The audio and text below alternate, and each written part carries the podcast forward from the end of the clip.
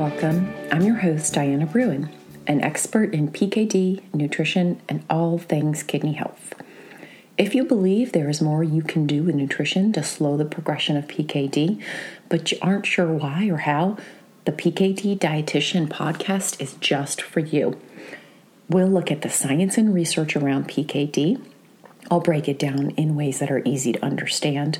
And of course, we'll dig into all things nutrition and PKD. I'll answer your questions and those that I frequently get from clients and medical professionals. Along the way, you'll meet researchers and PKD warriors highlighting the power of advocacy, awareness, and community. Let's get started. You can reduce your kidney stone risk with PKD, and it's all about nutrition. The good news is that dietary changes that reduce stone formation risk align with dietary changes to support PKD health and promote slower progression. In this episode, I'm going to walk you through my top six things you can do specifically for PKD and stone prevention. This is the second half of a two part series looking at kidney stones and PKD. If you haven't listened to part one, which was looking at stones and PKD and seeing if they are connected, make sure to check it out. This episode is all about picking the step that you can do and that will serve you best and taking action one small change at a time. Now, I can't talk about diet and kidney stones without a brief mention of urine. With PKD, there are some common urine characteristics that are worth knowing about. These are typically having a lower citrate level, also acidic urine, meaning a lower pH, and for many, especially if you have larger total kidney volume, larger kidneys, there is often protein spilling in the urine. This is also called proteinuria and one of the signs of this is having foamy, sometimes frothy urine. But know this diet can help with all of these. What you eat and drink impacts the kidney's workload, but also what your urine is made up. What goes in 100% affects what comes out. Because of this, dietary patterns and nutrition choices are important for kidney stone prevention. My top six dietary choices and changes help reduce known PKD stone risk factors. All six on their own are also positive for PKD kidney health, meaning everyone with PKD can benefit from them. You can pick one or perhaps two and start taking action right now, knowing they are healthy changes and go a long way towards stone prevention. These six dietary choices and changes include my top three core nutrition pillars for proactive PKD nutrition. Pay special attention to one, two, and three. Number one, good hydration habits. Good hydration is the number one way to help prevent kidney stones.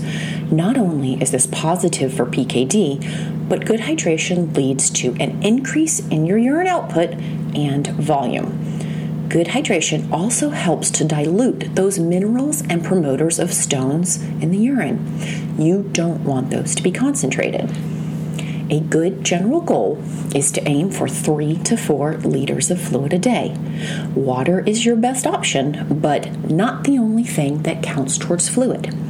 If better hydration is a good goal for you to have, I have found adding an additional 8 ounces of water every couple of days, say every three to four days, is a nice way to gradually up your intake. Number two, slash your sodium with the goal to keep it consistently low. The easiest way to do this is to cut back or out processed food because processed food is generally a sodium bomb. If you feel overwhelmed with changing your sodium intake or don't know where to start, start with some easier steps. So, sodium step number one Look at how much you are actually consuming. You might be surprised where sodium lurks in your pantry and in your fridge. Look at your staples. That's the packaged food, the cans, the sauces, you name it. If it has a food label, take a look. You can get an idea of what you are consuming that is high in sodium. If you are a numbers and data person, which I definitely am, track your intake for several days. Programs like Cronometer can help you do this. I will link out Cronometer in the show notes. It's my favorite.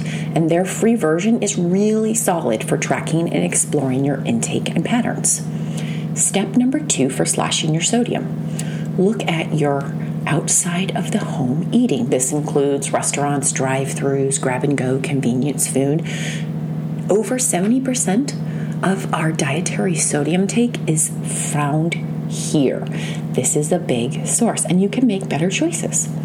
Step number three in slashing your sodium set a goal to reduce your intake. So you found out where you are, and now set a goal where you want to go. Not sure of what a good goal is? Ask your dietitian or doctor for your best goal. And for PKD, a good range is 1500 to 2000 milligrams of sodium per day. You can always change your goal. You can start higher and work down. I find a lot of my clients settle in pretty nicely between 1800 and 2000 milligrams a day. Number three for my top six changes and choices for you to prevent kidney stones is plan your protein with a goal to reduce animal meat. Animal meats are rich in a natural chemical called purines, which is the biggest dietary contributor to uric acid waste. Yes, that same uric acid that can form kidney stone crystals and contributes to gout. Reducing or even eliminating animal meat decreases uric acid production. It also helps to achieve a better urinary balance of citrate and a more neutral pH, both positive changes for PKD. Animal meat protein is also pretty darn harsh on the kidneys and is detrimental to PKD in excess of your individual needs. The general, and I have this in quotes, recommendation for PKD and protein is based on CKD, chronic kidney disease recommendations of 0.8 to 1.0 grams of protein per kilogram of body weight. This 100% should be individualized to your needs. PKD is not CKD, and there are other factors specific to you that come into play when looking into your ideal protein needs. It is absolutely best to work with a dietitian or doctor on this so they can explore your individual needs. Number four, increase fruits and vegetables, with the goal being more plant focused eating patterns. Not only are fruits and vegetables delicious, and yes, I am totally biased, but they are also packed with fiber, phytonutrients, antioxidants, and contribute stone preventing components. All of these are good things for PKD.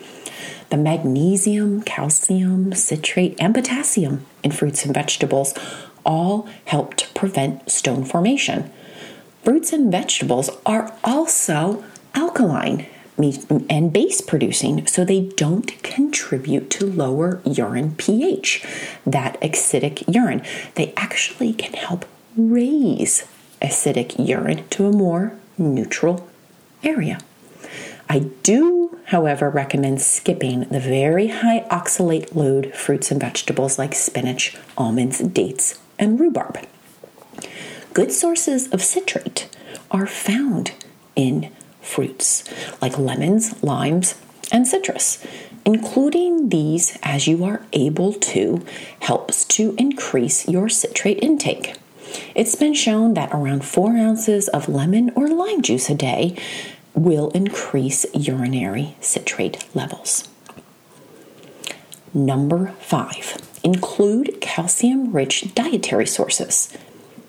Calcium in your bones equals good higher levels of calcium in your urine is not good.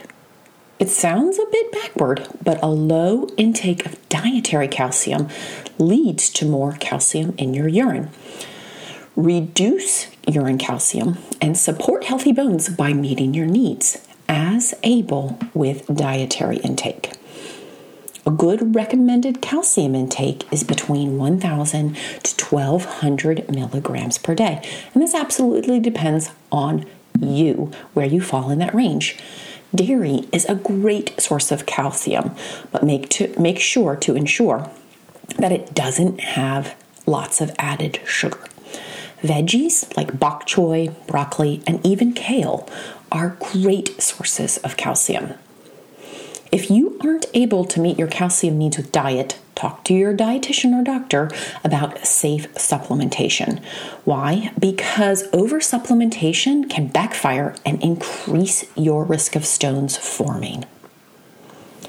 Number six, skip certain supplements.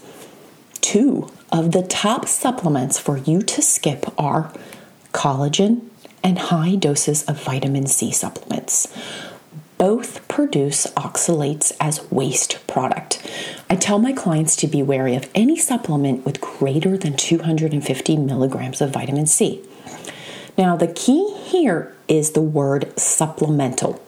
Vitamin C from food is a good thing, and that won't contribute or lead to added oxalate waste please absolutely review any supplements you're interested in taking or are taking with your dietitian and doctor. And there you have it, my top six ways and choices to make to reduce stone risk with PKD through nutrition. In summary, number one, good hydration habits. Number two, slash your sodium. Number three, plan your proteins with the goal of reducing animal meat. Number four, increase fruits and vegetables. Number five, include calcium rich dietary sources. And number six, skip certain supplements. If you are looking for a little more detail and a deeper dive into nutrition and PKD and kidney stones, check out the blog I wrote. It's linked out in the show notes. Also, have you been told that you have a stone on your MRI scan or CT scan, or perhaps you've even passed a stone? Make sure to grab my freebie guide, PKD and Kidney Stones A Roadmap to Dietary Prevention. It walks you through the steps to take next and what to do to find out why. You want to find out why so you can have a targeted nutrition intervention for preventing another stone. Make sure to grab that. And that's all for today, folks.